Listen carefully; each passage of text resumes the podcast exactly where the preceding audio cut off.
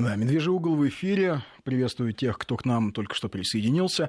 Спасибо тем, кто остается с нами, начиная с предыдущего часа. Здесь Андрей Медведев и Сергей Корнеевский. Наш WhatsApp плюс 7 или 8 903 170 63 63 и наш телефон а, для отправки сообщений через смс-портал 5533 в начале сообщения слова «Вести».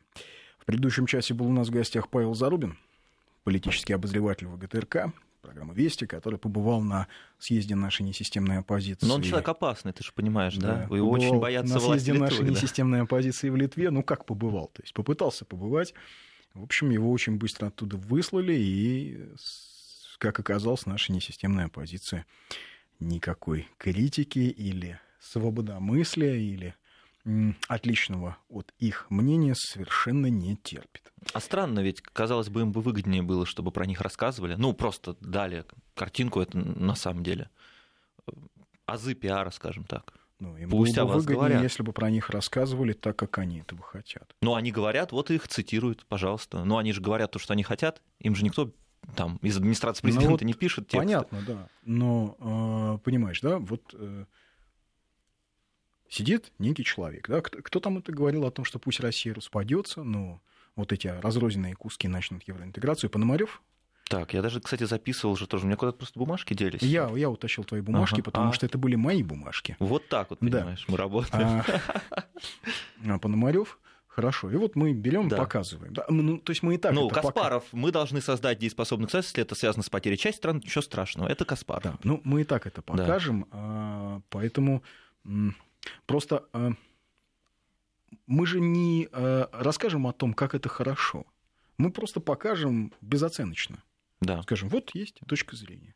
И большинство людей, которые пережили распад СССР, вот этот вот ужас. Считают, что это не так, чтобы совсем не страшно. Они, я да. думаю, не очень обрадуются да. Э, и совершенно не согласятся. Во-первых, с тем, что распад СССР это ничего, распад страны это не страшно, а в общем, наверное, они будут не очень рады видеть Каспарова. В этом смысле это скорее антипропаганда. Но, э, безусловно, э, ну, во-первых, им хотелось бы, чтобы э, это звучало именно в том контексте, в котором им надо. Но и без этого контекста ты же понимаешь, что есть определенная прослойка населения в нашей стране, электората. Ну, просто есть какая-то часть людей, которые совершенно разделяют эту точку зрения что пусть Россия распадется, и пусть она распадется на несколько маленьких кусочков. А, более того, совершенно не секрет, что у нас в регионах постоянно проводятся какие-то семинары, ну, скажем, там, на тему, мы уже об этом говорили. Как хорошо жилось. Как хорошо бы, жилось, например, да. в Сибирской республике. Да. Хорошо бы жилось. Да. И вот всякая политическая элита ельцинских времен, она вот из сундуков вытаскивается для подобного рода обсуждений. А у нас э, в регионах, э, у нас э, в Архангельской области при активной поддержке Норвегии, да, финансирование, понятно, я не думаю, что это исключительно норвежское, идут разговоры о том, что поморы — это не просто русские, а это особый народ. И поэтому вообще у поморов своя история. И вообще они оккупированы. Это проект Украина 2.0. Вот я только подумал, они работают по схеме, которая уже была использована. А эта схема прекрасно работает. Она работает э, в большинстве западно-русских областей. А зачем изобретать велосипед? Что Абсолютно. Да, абсолютно. А, несколько сообщений, наверное, надо прочесть, потому что люди все-таки пишут, а мы как-то с тобой заболтались. А, по мне, по поводу а, наших оппозиционеров. А, по мне, так они всеми правдами и неправдами пытаются привлечь одних, чтобы уничтожить остальных несогласных. Революция ради революции, не обещая никому никакого блага. Нет, ну почему? А на своих семинарах они и форумах могут говорить все, что угодно, но они будут говорить, э, безусловно, о благе для страны, что вот этот вот распад будет благом для страны, или эм, или э, как только мы скинем, там, скажем, Путина, тут же начнутся, тут же станет все хорошо. Вернется, вернется колбаса, пармезан, ага. хамон и, и, и пойдут в страну инвестиции. А, То есть они вот такие Хорошее патриоты. сообщение. Отлично. Наша целостность их не волнует. А что же за украинскую так пекутся? Кстати, да. Да. А, это еще одно сообщение. Я вот вижу у наших горе-либералов, действительно горе-либералов, раздвоение личности, то есть шизофрения. То они за территориальную целостность Украины пекутся, то делят Россию. А при э, деле НТВ Киселев называл Коха палочкой Коха, кстати. Ну, это правда. Ну, вообще, э, Кох был вполне себе системный человек, э, как-то там, да? Ну, люди меняются со э, временем. Участвовал вот в этом процессе получения «Газпромом» контроля над НТВ. Сейчас вот посещает могилу Степана Бандеры. Очень сильно радуется. Добрый вечер. Скажите, пожалуйста, как гражданин Российской Федерации могу ли инициировать отставку депутата Пономарева, который может оскорблять народ, за счет которого получает зарплату? Я не хочу, чтобы он питался из моих налогов и еще оскорблял меня. Я не знаю, но думаю, что если вы как-то эм, как-то поучаствуете в этом процессе, то, то хуже от этого не станет никому. А вот, кстати, на твой вопрос, почему им не выгоден пиар на официальных каналах. Они секта, закрытая секта. Какой им пиар на каналах Люцифера? Но значит, а, и значит, им тогда не интересны и выборы. Значит, им не интересно приходить к власти. Я вот больше чем уверен, что они работают именно на процесс. Процесс приносит им деньги. Они просто работают ради денег абсолютно Нет, цинично. кто-то ради денег, кто-то ради власти. Я Но думаю, ради власти, а многие, по-другому достигают. Многие, я думаю, и ради денег, и ради власти. Ну, как по-другому. Я не понимаю, а, какой части есть... общества они апеллируют тогда, говоря о развале страны. Ну, кто у нас хочет развала страны? А дело в том, что а, это ведь... Все это происходит по принципу «вода камень точит». У нас за 25 лет после развала СССР сложилось... А, не так уж мало есть людей, у которых сложилось довольно устойчивое мнение что Советский Союз это была страна бестолковая, неэффективная, чудовищная, ничего не построила, ничего не добилась. А гордиться тем, что такая страна была, стыдно. А нынешняя Россия, в общем, недалеко ушла. А это сплошное какой-то серость и а, унылая беспросветная жизнь. На это работали годами каналы, на это работали газеты, в этом убеждали политики, это писали в учебниках, об этом а, говорили серьезные аналитики. Ну да, скажем, последние лет 10 ситуация а, меняется. Но, тем не менее. Ну и сколько? Процентов 10 убедили максимум? А я вот не и знаю. то не полностью. Я не знаю. Вот э, и боюсь, что... Оккупация частично. Боюсь, вот эти все слова, ни на кого я вообще не понимаю. Кто, кто скажет, да, давайте-ка мы себя оккупируем давайте-ка пригласим Гаагу, и кого там они еще звали, чтобы ПАСЕ пусть нас мониторит. Ну, лишимся части суверенитета. Это же понятно, это же очень опасно. Мы же очень большие. Ну, они же говорят, пожалуйста, вот есть, есть Украина, а, которая именно потому что так, я не договорил, но если уж именно потому, что а, а, Украина, да. а, именно потому, что мы так богаты ресурсами, ну, понятное дело, а есть огромное количество да. людей, которые хотели бы нас а, доступа к нашим же ресурсам лишить. Вот поэтому вот нас тут спрашивают, почему бы России не двигаться в сторону ЕС. А для чего России двигаться в сторону ЕС? Слушай, ну Россия Ведь, двигалась когда-то пос... в сторону да, ЕС. но вот последняя ситуация показала, что все это движение в сторону да. ЕС, это мы-то думали, что, в общем, а, ну, может быть, теперь мы все-таки станем равноправными партнерами. Слушай, ну в 2000-х президент Оказалось... Путин был очень настроен на это, очень настроен. Но, а, но то, как ответили на это, абсолютно Более того, положительный а, настрой. Это было совершенно... Да вопиющая ситуация, когда, понятно, теракты 11 сентября, рухнули небоскребы, погибли тысячи Наш людей. президент первый позвонил Бушу и сказал, да, что он и готов предложил, помочь. сказал, да. хорошо, ребят, мы вам поможем. Чем да. мы вам можем помочь? Наши спецслужбы помогли американцам установить связь с Северным альянсом и так далее. В ответ что мы получили? В течение полугода американские военные базы в Узбекистане и в Киргизстане, которые тут же начали следить за нашим воздушным пространством. Разнос, и э, стремление в ЕС, если это самоцель, для кого-то. Ну, наверное. А для чего стремление в ЕС? Экономические связи с ЕС у нас вполне себе выстроены. А... Это наш главный торговый партнер, кстати. Да, Больше да, всего у нас товарооборот с ЕС. По-прежнему, несмотря, несмотря на, на санкции, несмотря ни на что. И вообще не нужно испытывать иллюзий, что, скажем, Запад э, каким-то образом к России э, был комплементарен когда-либо. Не, если бы там... был, это было бы всем выгодно, но он не комплементарен. Ну, там, он где наоборот... выгодно, там выгодно. Вот есть, да. а ведь очень показательная история, скажем, наша Северная война.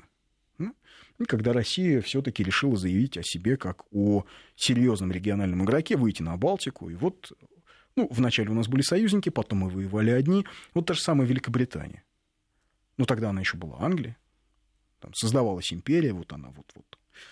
И э, Британия то была союзником России в Северной войне, то воевала, а, ну не воевала, а соблюдала такой вооруженный нейтралитет против метания, России, да, то они опять поддерживали шведов, то они пытались на нас натравить шведов, э, э, поляков и прусаков, потому что боялись усиления России, они его видели. А, но, тем не менее, все годы Северной войны Англия не просто продолжала торговать с Россией, а Англия увеличивала товарооборот с Россией, потому что Англии был нужен российский лен, российская пенька, российский лес, а российская смола для того, чтобы строить корабли. Но Наполеон говорил, что это нация торгашей. Они маму э, продадут. Тем не менее, это выгодно. Тем не менее, ну, вот они продавали, продолжали торговать. И даже когда Петр I а, основал Петербург, ведь вся торговля шла через Архангельск, плавали вокруг скандинавского полуострова а, еще со времен Ливонской войны. И когда Петр I обязал англичан, он просто взял и закрыл архангельскую торговлю. И он обязал англичан плавать.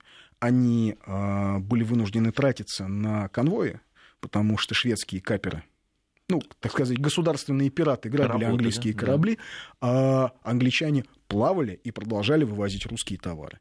А, потому что Война войной, а бизнес бизнесом. И если мы про... Про европейскую интеграцию. Про европейскую да. интеграцию мы вполне, вполне себе, вот с точки зрения экономической, вполне себе интегрировались. А, а если понимать, как нас воспринимали, ну, послушайте, англичане в 1612 году готовили а, захват России. Ну, они весь север России и весь путь э, по Волге до Каспия. Ну, колонизацию такую они собирались. Да, да. они э, воспринимали Россию как колонию. Потому что, э, я согласен. Самым прекрасным образом. По ресурсам это вполне себе тянет Нет, на их, хорошую их тогда колонию, больше да. интересовал именно Волжский путь в Персию. А, мало что изменилось.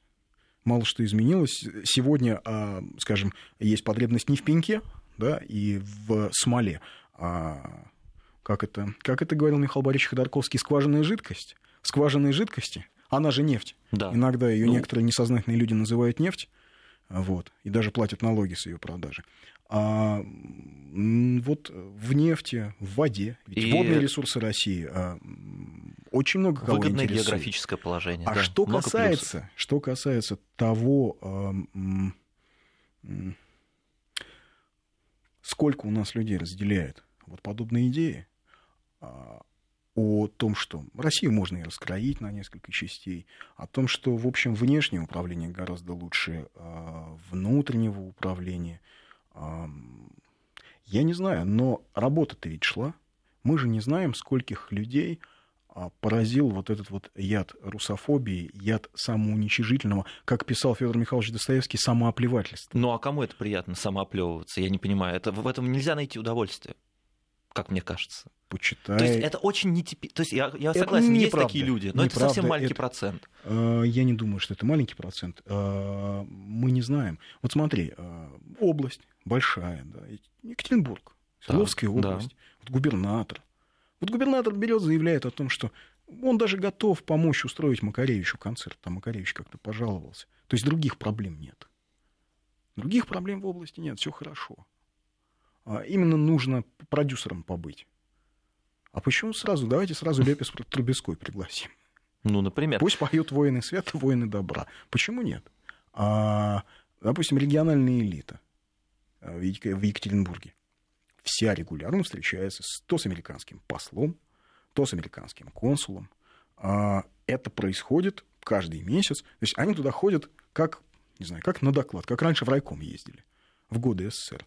И э, отвечая на вопрос, сколько людей разделяет определенные идеи в нашей стране, мы не знаем. Более того, ведь то, что происходило с восприятием русской истории, то, как нам формировали восприятие русской истории долгие годы, и то, как формируют до сих пор, это оказывает огромное влияние даже на, на детей, на подростков, на студентов. Вот прочитал человек в интернете, написал интересную историю. Вот пришла у него, интересная ситуация, пришла у него дочь из школы после контрольной по истории, начала его экзаменовать. Тема СССР в 45-53 годах. Вопросы.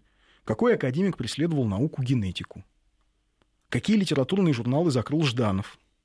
Какие великие писатели в этих журналах работали? О чем был спор между Сталиным и Вознесенским? Почему начали арестовывать врачей? То есть, и я практически уверен, что человек ничуть не лукавит, что именно так и была составлена контрольная работа. То есть а, Интересный с 40, взгляд 45 вещи, по 53 да. год в стране больше важно, не да. было ничего. А, не готовилась, не работала атомная программа не восстанавливался промышленный потенциал страны. Не, а... Нет, безусловно, были и репрессии послевоенные. Просто забывают обычно упомянуть, ну, что под эти... Да, попали не только невинные люди, попали и власовцы, и полицаи. А, кстати, а, вот есть известный рассказ э, Варлама Шаламова «Последний бой майора Пугачева» о том, как несправедливо осужденный майор Пугачев возглавляет группу заключенных и бежит из лагеря на Колыме. И, естественно, погибает. А, действительно был такой побег. Действительно, а, ну, как рассказывают, э, у, у этого майора Шаламова были прототип, был прототип, а человек был осужден после войны за хулиганство. Он действительно был фронтовик, но осужден он был за какую-то статью, по-моему, за убийство вагона вожатой. А, чуть ли не в Таллине. А остальные, кто участвовал, это были старосты, полицаи, власовцы и так далее. Ну и получается, что вряд ли их можно жалеть.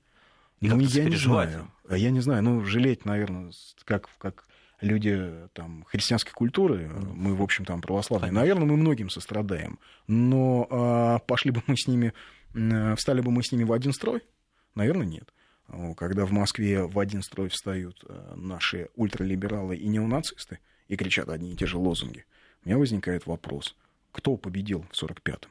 Так вот, возвращаясь к этим а, вопросам на, в школе, которые а, задавали детям на контрольный. Да, какие И таким закрыли, образом, да, какие журналы закрыли, угу. кого расстреляли, кого посадили, там, а, дело врачей. То есть формируется определенный образ страны, формируется определенный способ восприятия своей страны. А зачем школьным учителям это нужно, такое формирование образа? Или системе а образования вот... нам зачем нужно таких людей готовить? А мы не, не знаем, каких людей. Вот э, мы зачем говорили, отчуждать? А мы говорили, например, о том, что журфаки практически все охвачены в стране таким оголтелым ультралиберализмом. Ну, вот именно вот оголтелым, именно вот тем да. радикальным либерализмом, который, который развал, Борис Николаевич да. Чечерин угу. в 1867 году назвал либерализмом уличным, да, в статье о различных видах либерализма. А, нас тут упрекали, что, дескать, они писали Бердяев писал об интеллигентах, а мы говорим о либералах, на самом деле имели в виду они одно и то же. Потому что за, перед сборником Вехи, конечно, был многолетний опыт. Ведь был и э, изданный в Лондоне труд Степника Кравчинского «Подпольная Россия», Russia Underground, да, где он писал о том, что революция делается в столицах, но по стране ее понесут те, кого мы называем либералы. Угу. А, а еще вот я не понимаю еще такой момент, когда говорят о развале страны, о том, что будет, э, это будет лучше, вот, они не понимают, что вот маленькие части страны, да, любой, не, не, не, не о нашей даже говорим. Любая страна, когда разваливается, более сильные соседи начинают контролировать эти части. И они становятся колониями в этот момент. То есть мы что, хотим, чтобы у нас была, были японские, китайские протектораты, я не знаю, там... Мы нет. Кто-то Они, там, да. кто-то там еще внизу у нас там слева мы будут же не европейские знаем. Опять же, мы же да? не знаем, какое количество региональной элиты да.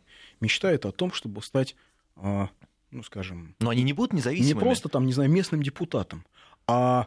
а депутатом страны, да? Депу... Нет, главой, скажем, условный там а, Холмогорской или Дальневосточной республики. Ну, так они не будут Это не такая давняя наша история. Да. Слушайте, ребята, 91 год у нас объявляли и Уральскую республику, у нас Татарстан объявлял о независимости. А, берите суверенитета сколько хотите.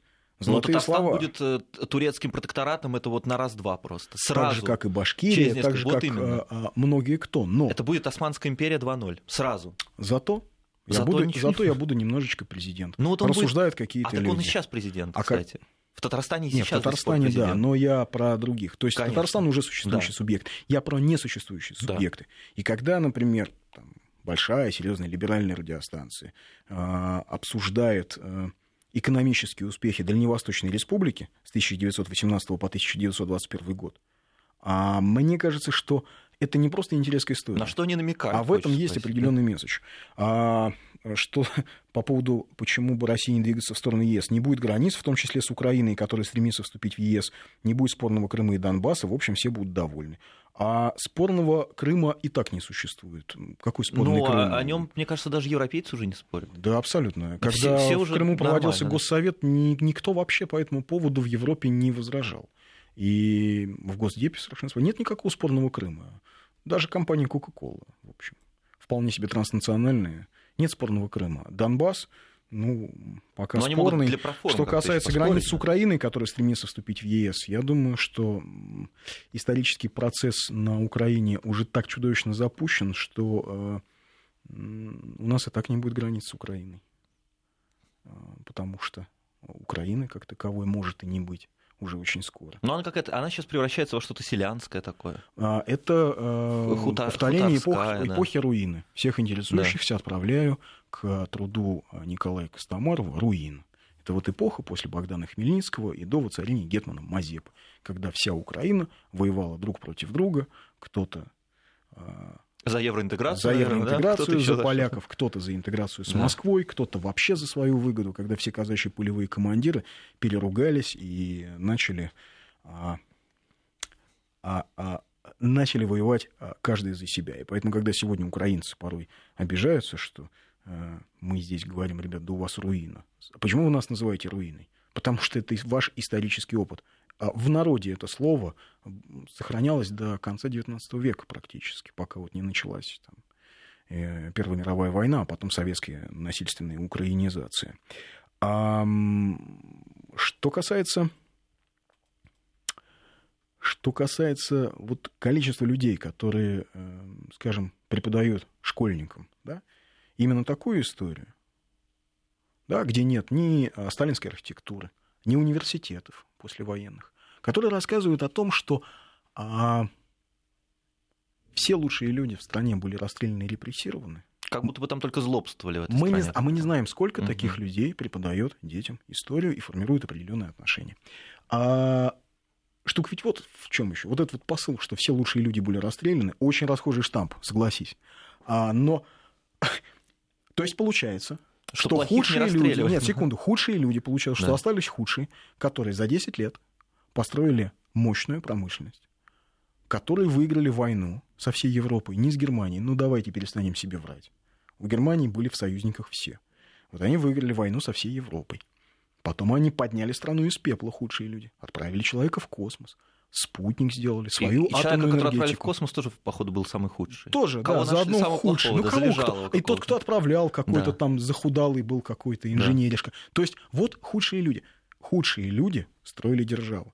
И мы говорим, допустим, говоря о послевоенной э, эпохе экономической, да, в ней все было. В ней были и хлебные карточки, и э, очень тяжелый труд, практически без выходных. Но в ней были и то, что э, мы называем хрущевки. Их правильнее называть сталинки, потому что это проекты. Угу. Появились еще при Сталине. При Сталине проекты массового ну, сейчас называют да, совсем другое дело. называют, да классическую эм, Советский, как же это называется? Классицизм, наверное, советский, как это назвать, вот эту красоту всю. Вот кто-то на меня осерчал за то, что я сказал, что не будет Украины. Но, к сожалению, это не только мой прогноз. В общем, я бы не хотел, конечно. Ну, вообще, наличие Украины очень выгодно многим. Да нет, Кстати, я... как такой Слушай, буфер, как в любом случае, когда, точка. Если будет разваливаться да. та Украина, которую мы сегодня знаем, та, которая сформировалась в 91 году после распада СССР, в любом случае будет, опять же, новый чудовищно болезненный процесс. Ничего хорошего в этом нет. А, я просто не очень понимаю, кто сегодня может Украину сохранить. Кто, какие люди? А, мнение жителей Украины не спрашивает никто. Мнение жителей Украины не интересует даже даже Госдеп уже давно. Но мне кажется, украинским олигархам тоже невыгодно развал. Им лучше пилить э, что-то, что внешне кажется суверенным государством, там легче работать. Никто не будет тебя трогать. Дело в том, что Украину видите ли, а, вот мы часто говорим Украина, Украина, вот особый народ, на самом деле мы очень близкие. Вот э, свойство под названием смекалка свойственно как угу. нам, так и им. Голь на выдумке. Да, и вот да. сегодня, например, Запад совершенно не понимает, что делать с Украиной, потому что они вроде ставят какие-то задачи, распоряжаются, а украинцы не выполняют. Украинский политический истеблишмент говорит, а мы не будем проводить федерализацию. И Запад думает, а как их заставить? Ну вы давайте деньги, а мы еще подумаем. Вот они дали деньги, а мы не будем. Мы а мы не будем. Мы да. подумали, решили нет. А мы все. Да. Вот в этом есть такая казачья удаль, такая запорожская сечь, такой Тарас Бульба. А, поэтому, в общем... Хотя, казалось бы, Порошенко, да, Петр э, а, Просто это не ресурс очень короткий. Да. Это ресурс очень короткий. Это такое топливо быстро сгорающее.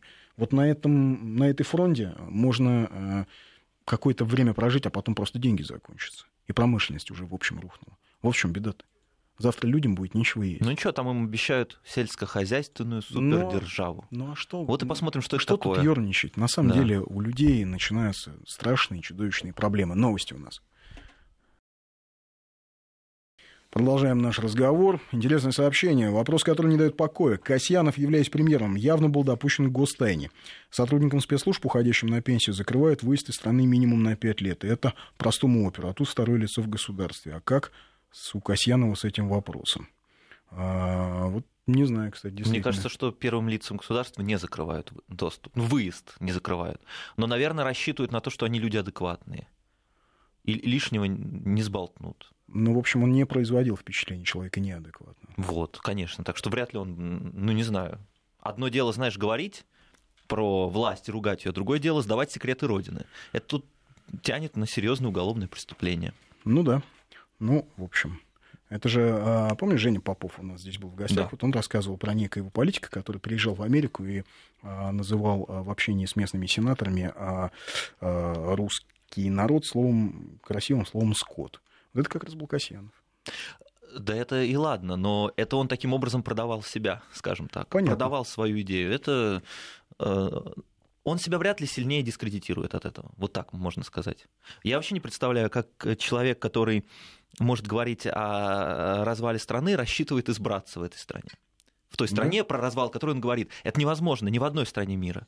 Я представляю себе, Дональд Трамп, уж он, насколько он странноватый человек, да, и совсем выбился из вот той парадигмы, которую они обычно все используют, но он ни разу не сказал ничего подобного. То есть вот он, это даже в голову прийти не может. Это сразу конец. Можно сразу собирать пресс-конференцию и говорить, все, я закончил, всем спасибо, все свободны. А у нас как-то так нормально, все еще обсуждают политическое будущее этих людей. Это очень странно. Они совсем не, они неаккуратны. Кто у них советники, интересно? Ну, они, не... они очень неаккуратны. Это просто невозможно так работать. То есть можно, конечно, об этом думать, но как можно такое сказать? Ну, и не раз. Ладно, сболтнул с пьяну, но тут они собрались, транслируют все в интернет. Павел Зарубин сидит, понимаешь, записывает 9 часов за ними удивительно просто. Я вот просто Дорогая редакция. Дорогая редакция, сказать. да. Просто удивительно. Как так можно работать? Да, и по поводу вот, собственно, образования, вузов, восприятия и так далее. Мы же говорили о том, что, например, вот у нас, опять же, на упомянутом мной Урале. Да. Эм... Хребет России, понимаешь? Да. Тоже Странная что там в ВУЗе, э, например, закрыли выставку в Уральском федеральном университете, закрыли выставку, посвященную э, победе. Закрыли, потому что ну, ее организовали э, люди Кургиняна, это суть времени. Ну, проблема-то... Все знают Кургинян. Мало ли кто Я организовал. Да. Слушайте, можем относиться как угодно к Кургиняну. Победа у нас, в общем... Без на... вопросов. Наверное, не ставится под наверное вопрос. пока неприкосновенно, слава богу. Да, пока это еще. святое дело. А, но Видишь, опять же, не для всех. Опять же, не для всех. Я захожу в книжный э, и вижу двухтомник, что-то там... Э, Солидно. Исторический двухтомник, я боюсь точно вот сформулировать название, но что-то там как-то исследование Виктора Суворова или как-то. И вот там набор а, таких Почему перед войной были... То есть прямо заголовки, почему перед войной расстреляли всю элиту армии, как мы проиграли танковую промышленность, э, как, как мы развалили танковую промышленность перед войной. То есть нормальный двухтомник, он лежит в книжном магазине на видном месте. Мы, а, а, а, мы уверены, что люди, которые преподают в школах, не учат по этим учебникам. Мы вообще по, по этим книгам мы понимаем, что, скажем, есть, есть, наверное, все-таки необходимость осознать, что продается в книжных магазинах и почему. То есть, думаешь, пошерстить надо полки-то как-то, проредить их? Ну, даже с точки зрения э, оправдания нацизма и с точки зрения переписывания истории. Да, вот мы говорим о патриотизме, как о новой идеологии, да, о чем сказал президент. А это правильная вещь. Насколько патриотизму способствуют разговоры о том, что страна-то ваша. Ну что вы там трупами закидали? Что, что вы гордитесь победой? Трупами забросали. А даже если забросали трупами, то в конце концов для этого какие силы нужны были? Какая ну, решимость ну, собственно, каждого отдельного человека? Дело не только в этом. Воевали ведь, э, повторюсь, не против Германии, а против всей Европы. А потом 30-е годы время сложное для всех. А в, Соединенных, в истории Соединенных Штатов не бьется цифра по, цифры по населению страны до Великой депрессии, после Великой депрессии. Тоже Куда, есть вопросы, конечно. Куда-то 7,5 миллионов куда-то пропали. Куда они пропали? Ну, там, а данных нет, перепись не проводилась. Ну, ну так объясняют. Ну, бывает. Но 7,5 миллионов куда-то исчезли человек. И когда, а, между прочим, о свободе слова, вот мы говорим, Пашу Зарубина выгнали с этого форума, а, например, в Википедии а, статью о так называемом американском голодоморе, то есть о трудовой армии Рузвельта, когда людей, ну, по сути, насильно сгоняли строить когда дороги, рухнула, да, да, строить Америки. дороги за миску супа и осушать болото Луизианы за миску супа. Когда их сгоняли, так вот, вот эту статью ее из Википедии удалили. Они не научные. Юна Моррис, прекрасный поэтесс, написала в Фейсбуке какое-то свое мнение по поводу, а, с точки зрения наших либералов, героической девушки Савченко. Где эта статья? Статьи нет, а аккаунт Юны Моррис в Фейсбуке заблокирован. Свобода слова. Но там тоже есть свобода слова, когда это мейнстрим. Там можно спорить, там есть определенные, так сказать, позиции. Секунду, секунду. Но, но или, нет, или это да. свободное пространство, нет, или да. это не свободное Я согласен, пространство. но там этого нет. Вот а, был такой а, русский историк Николай Ульянов. А, он эмигрировал, а, он, потом он написал прекрасную работу по истории Украины, по истории украинофильства, украинского вопроса, то есть каким образом вообще а, Южная, Юго-Западная Русь превратилась в Украину откуда взялось это слово, очень подробный анализ. А у него была статья, что касается восприятия истории, исторический опыт России. Я ее прочту небольшой кусочек из нее, потому что, ну, пересказывать ее бессмысленно, а, знаете, мудреца послушать всегда приятно, даже в изложении профана. Вот он писал, это он в эмиграции писал вскоре после Великой Отечественной войны. Нам, русским, всегда, э, нам, русским, всегда стараются внушить отвращение к своему прошлому. Когда говорят о своеобразии нашего исторического процесса, то называют татарское иго, самодержавная власть, нищету и темноту народа. Более просвещенные не забывают щегольнуть цитаты из летописи о великости и обильности нашей страны и об отсутствии в ней порядка. Для гордого взора иноплеменного, для просвещенного русского шестидесятничества никакого рока, конечно, не существует. Кнут, дыба, воеводские поборы, барщина, Шемякин, суд – вот и вся судьба. С приходом к власти большевиков эта версия сделалась официальной. Но ложь и оскорбительный для русского интеллекта характер такого объяснения слишком очевидны. Существовало ли когда-либо государство без взяточничества, без коррупции, без злоупотребления власти, без жандармов, притеснений и несправедливости? И впрямь и впрямь ли далеко ушла Россия в этом смысле от Европы? Одних рисунков и эстампов Дамье, посвященных французскому правосудию, достаточно, чтобы стушевать и сделать ничтожной фигуру нашего примитивного шемяки. Никогда в старой России не было таких кошмарных застенков и тюрем, как в просвещенных странах Запада. Были грозные Иваны, темные Василии, но разве не было христиана второго датского, северного Нерона? Разве не было Эрика XIV шведского, Филиппа II испанского, белокурого зверя Борджи? Про Россию никогда нельзя сказать того, что сказал Вольтер про Англию. Ее историю должен писать палач. И никогда русских крестьян не сгоняли с земли, обрекая на гибель, как в той же Англии в эпоху первоначального накопления. Никогда эксплуатация крепостных не была более безжалостной, чем в Польше, во Франции и в Германии. Даже при подавлении бунтов и восстаний русская власть не проявляла такой беспощадности, какую видим на Западе. Грязи и крови налипло на европейскую государственность несравненно больше, но никаким трагическим фоном для тамошней истории они не служат. Не злоупотреблением властью создан и трагизм русской истории. Россия – страна великих нашествий. Это не войны маркграфов саксонских с курфюрстами бранденбургскими. Это периодически повторяющиеся приходы Атилы и Чингисхана под знаком полного порабощения и уничтожения. Это нечеловеческое напряжение сил и без того бедной от природы страны для отражения в 10 раз сильнейшего врага. Когда закончилась Вторая мировая война, во всех театрах показывался документальный фильм. Запруженные народом улицы Лондона, Парижа, Нью-Йорка, ликующие толпы, радостные лица. Но вот Москва. Там плачут. Как после Куликовской битвы люди слезами встречали победу. Если США потеряли в войне немногим больше 200, французы 400, англичане 450 тысяч, то русских погибло, по самым скромным подсчетам, 16 миллионов. Это в 50-е годы он Скромные пишет. подсчеты, да. А еще не было известна цифра в 26 миллионов. Что ни Баты, что ни Мамай, что ни Наполеон, то гекатомбы жертв, то призрак конечной гибели, длительное залечивание ран. А ведь были и другие вторжения. По русским масштабам они второстепенные, но Запад и таких не знал. Чего, например, стоил набег Девлет-Гирея в 1571 году. Вся Москва, за исключением Кремля, сожжена, жители перебиты, либо уведены в плен, в край на сотни верст обращен а край на сотни верст обращен в пустыню. До миллиона человек сделались жертвами нападения. Это в то время, когда московское государство, дай бог, если насчитывало 5 миллионов жителей. Через 30 лет смуты, дымящиеся развалины, опустошенные города, вырезанные селения, шайки иноземных грабителей, гуляющие по всей стране, захваченные врагом Москва и Новгород. Ни один из западных народов не жил под такой угрозой вечного нашествия. Духовные и физические силы столетиями поглощались борьбой со смертельной опасностью, шедшей со всех сторон. Уже Киевской Руси, не знавшей с начала X века покоя от печенегов, половцев, торков, черных клобуков, всякой степной сарыни, пришлось предпринять сооружение линий городов-крепостей по Суле, Стугне, по Трубежу, переводить для их заселения массу народа с новгородского севера.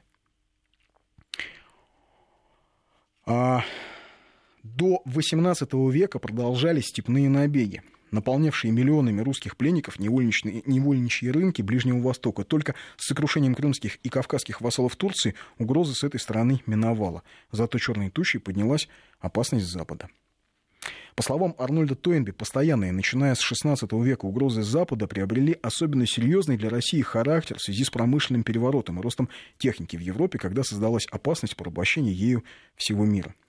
Тойнби в, против... в противоположность, Тойнби это известный историк, политолог, в противоположность большинству своих собратьев оказался способным признать, что в продолжении четырех с половиной столетий, вплоть, вплоть до 1945 года, Запад был агрессором в полном смысле слова, что Россия только в этом 1945 году могла вернуть последние части своей территории, отнятые у нее западными державами в 13-16 столетиях.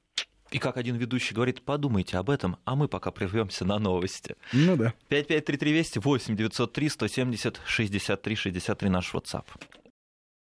Продолжаем наш разговор, точнее, уже заканчиваем. Минут, наверное, 15 нам в эфире осталось, даже поменьше, 10. 10. А, закончу цитату я начал цитировать Николая Ульянова. Вот тут, кстати, спрашивают, кто написал. Николай Ульянов. «Исторический опыт России» называется статья. Крупнейшие русские историки Соловьев, Чеченин, Милюков придавали военному фактору определяющее значение в русском историческом процессе. Это был тот таинственный перст, что пожаром и кровью вычерчивал наш путь в веках. Он же диктовал суровые законы внутренней жизни, крепостное право для, для защиты страны, сильную централизованную власть. Слов нет. Русскому прошлому не выдержать сравнение с сытой, нарядной, комфортабельной историей Запада. Но если Дездемона Мавра за муки полюбила, то нам ли смотреть чужими холодными глазами на многострадальный путь своей Родины?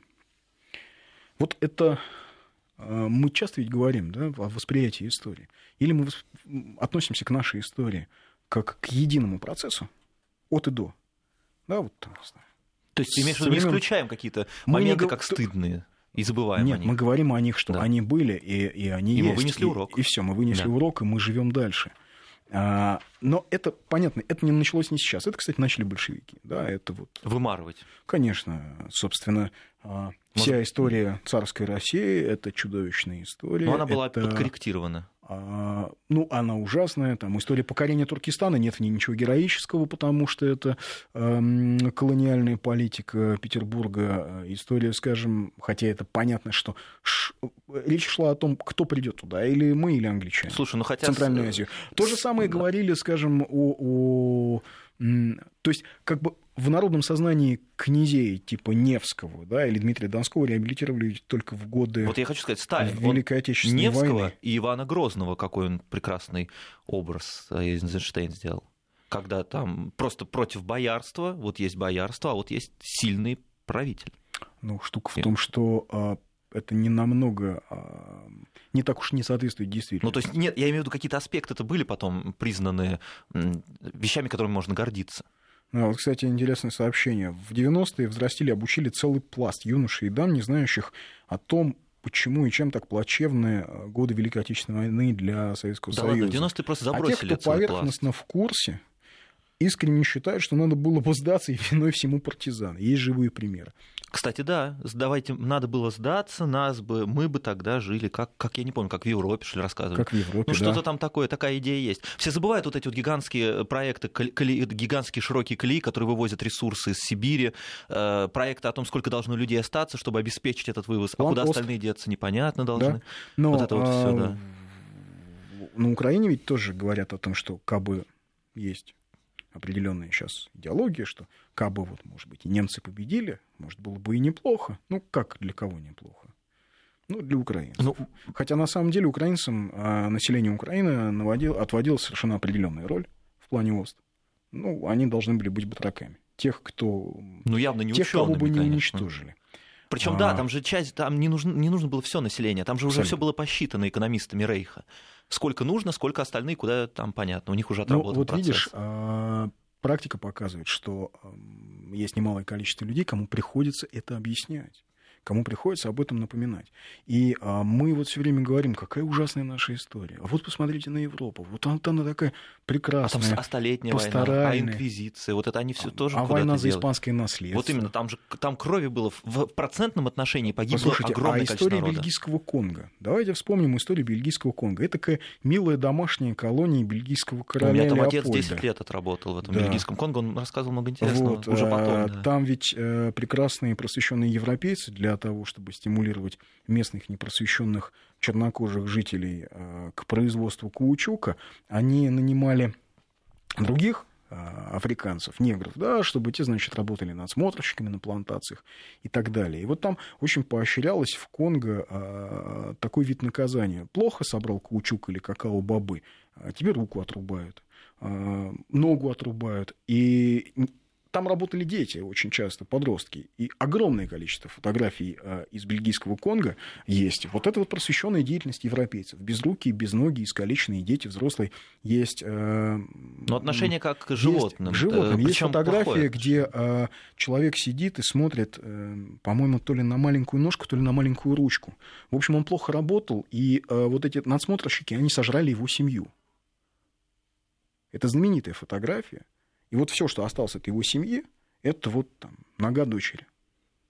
Ну, в общем, колониальная история Европы это на самом Это- деле то, что они пытаются сейчас забыть. Это прекрасная история, Это от которой сегодня яркая, да. они пытаются отпихнуться Ну, и дыбом. и говорить, что этого никогда не было. То есть А нацисты, они замечательный- же ниоткуда, не, не то чтобы с Луны свалились, они перенимали передовой опыт колониальной администрации. передовой опыт да. англичан. Кто? Например. Нацисты, что ли, открыли первые концлагеря? То есть первые вот концлагеря идея, да. открыли во время англо-бурской войны англичане, когда они загоняли туда буров, жителей Южной Африки. А, кстати, не негров, белых. Белых. Но они тогда писали, что эти белые ничем не отличаются от чернокожих обезьян. Ну, это, кстати, очень расхожее, цивилизованные, это да. расхожее было выражение. Мы почему-то думаем, что Европа сегодняшняя, она была всегда такой. Нет, она не всегда была такой. И голод в Бенгалии в 43 году, в Западной Бенгалии, это отличный показатель того, как британское правительство относилось к своим подданным. А, Да, А, у нас... э, Не, метрополия, жила хорошо, конечно, но то, что они творили в колониях... Так вот, а есть Да. отличные э, иллюстрации из журнала Harper's Bazaar. Они, их можно найти в интернете, как просвещенный белый европеец охотится на крокодила, на крокодил-людоед. Эм, Происходит это на Цейлоне. Остров Цейлон, ныне известный Шри-Ланка. как Шри-Ланка. Шри-Ланка. Вот. э, Так вот, он охотится э, с помощью приманки, а в качестве приманки он использует местного ребенка, которого ужас, он конечно, привязал э, за шею к эм, кусту. Вы всерьез пытаетесь, вот эти люди всерьез пытаются нас убедить, что ничего ужаснее русской истории нет. Эти люди, эти люди, которые построили первые концлагеря в Европе по этническому признаку в 1914 году, куда они загнали всех русских жителей э, так называемой Западной Украины, на самом деле, Карпатской Руси, всех, ну, практически до единого, тысячи, десятки тысяч людей прошли через концлагеря Талергов и Терезин. И, кстати, украинские активисты их туда загоняли. Ну, те русские, которые начали называть себя украинцами. Вот сложный был процесс распада русской общины на... в нынешней Львовской области, в Прикарпатье. Загнали, гордятся этим австрийцы. Где-нибудь у них это в учебниках, может быть, есть. Как-то они... Ну, это как будто бы другая... Вот это было какое-то время, как-то другая... Давайте перевернем эту страницу. Ну, да, типа ну, того. да, у нас есть... Что-то есть постыдное в нашей истории австрийской Галиции, но давайте мы, в общем... Вот нам, кстати, напоминают, что первый концлагеря на территории СССР построили англичане в 18 году в Мурманске и Архангельске. Куда они приплыли нас захватывать? Ну, да. частично. Ну, там. не только они. А, Страну дербанили да. и французы, и японцы. Кстати, это в учебниках наших есть. Все там рас... То есть это в школе преподают. Это нельзя сказать, что это какое-то такое сакральное знание мы сейчас выдаем. То есть я это в школе учил, да, где были, куда японцы, куда там француз, куда англичане, кто что и что хотел от нас. Это, в принципе, все известно. То есть они не такие, э, так сказать, друзья, и вот те люди, которые говорят о развале страны, чтобы потом стать протекторатами этих стран, они же ничего не забыли, что ли, как это работает, что никто не думает о благе русского народа, скажем так, вот из этих европейцев. У них совсем другие интересы. У них есть свой избиратель, и они на него работают. Да нет, вообще никто не думает ни о чем чужом благе. Да, ну своя рубашка ближе к телу. Есть, а, а, собственно, недаром а Ленин писал об империализме как Кстати высшей стадии капитализма. И а, сегодняшняя политика экономическая всего просвещенного Запада это в чистом виде неоколониальная политика. Ну, только То не есть... с помощью войск, а с помощью С помощью экономики, доллара, например. да, с помощью да. доллара. То есть это в чистом виде неоколониализм. Это эксплуатация окраин. Другие механизмы просто, да. Да, а, то есть, когда какие-нибудь вещи, которые носишь ты или я, шьются в Бангладеш, мы, Детьми, в общем, например. мы стараемся да. не думать о том, кто и как шьет нам кроссовки и в каких условиях. Иногда скандалы всплывают, но как-то тоже очень почему-то ну, да. люди... Европеец очень равнодушен к этому. Все знают, например, что iPhone делают дети, там, я не знаю, по 12 часов в день. Ну, почему-то никто это... Ну и ладно, слава ну, тебе, ладно, Господи. Да. Вот, но, но самая да. ужасная история, это, конечно же, российская история. А вот То есть России, в этом да. нас пытаются убедить. И еще раз повторюсь, а говорил об этом много раз. И еще раз повторюсь, нас все время пытаются разные люди, люди убедить в том, что, скажем, вот история Мы ущербны, до революции, да? она, она правильная, а после революции это все ужас и мрак. Или наоборот, до революции был ужас и мрак, а потом мы, в общем, всех победили. На... Это... Но это же неправильно. Оптимистично. От этого нужно отходить. Нужно воспринимать историю как единую. Спасибо всем, кто был с нами. Медвежий угол был с вами в эфире.